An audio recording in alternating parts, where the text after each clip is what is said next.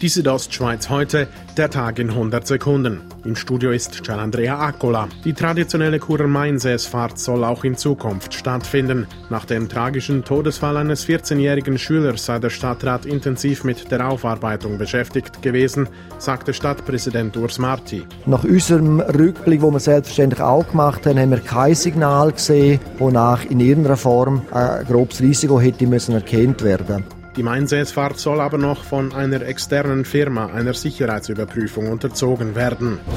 Der Spatenstich für die neue Sportanlage in Landquartiert ist erfolgt. Neben den Schülerinnen und Schülern dürfen sich auch die örtlichen Vereine freuen, sagt Gemeindepräsident Sepp Föhn. Von jetzt weg tun wir allen Vereinen, örtlichen Vereinen, einheimischen Vereinen, die Hallen gratis zur Verfügung stellen. Der Neubau der Sportanlage kostet 15 Millionen Franken und dauert zwei Jahre. Die Bündner und Bündnerinnen sind gesünder als der Schweizer Durchschnitt. Das zeigt ein neuer Gesundheitsreport, den der Kanton in Auftrag gegeben hat. Gesundheitsdirektor Peter Payer sagt, Natürlich spielt äh, die Umwelt eine Rolle, natürlich spielt es eine Rolle, ob man sich viel bewegt, dass halt der Kanton Graubünden ein ländlicher Kanton ist. Aber letztlich ist das alles auch ein bisschen Spekulation.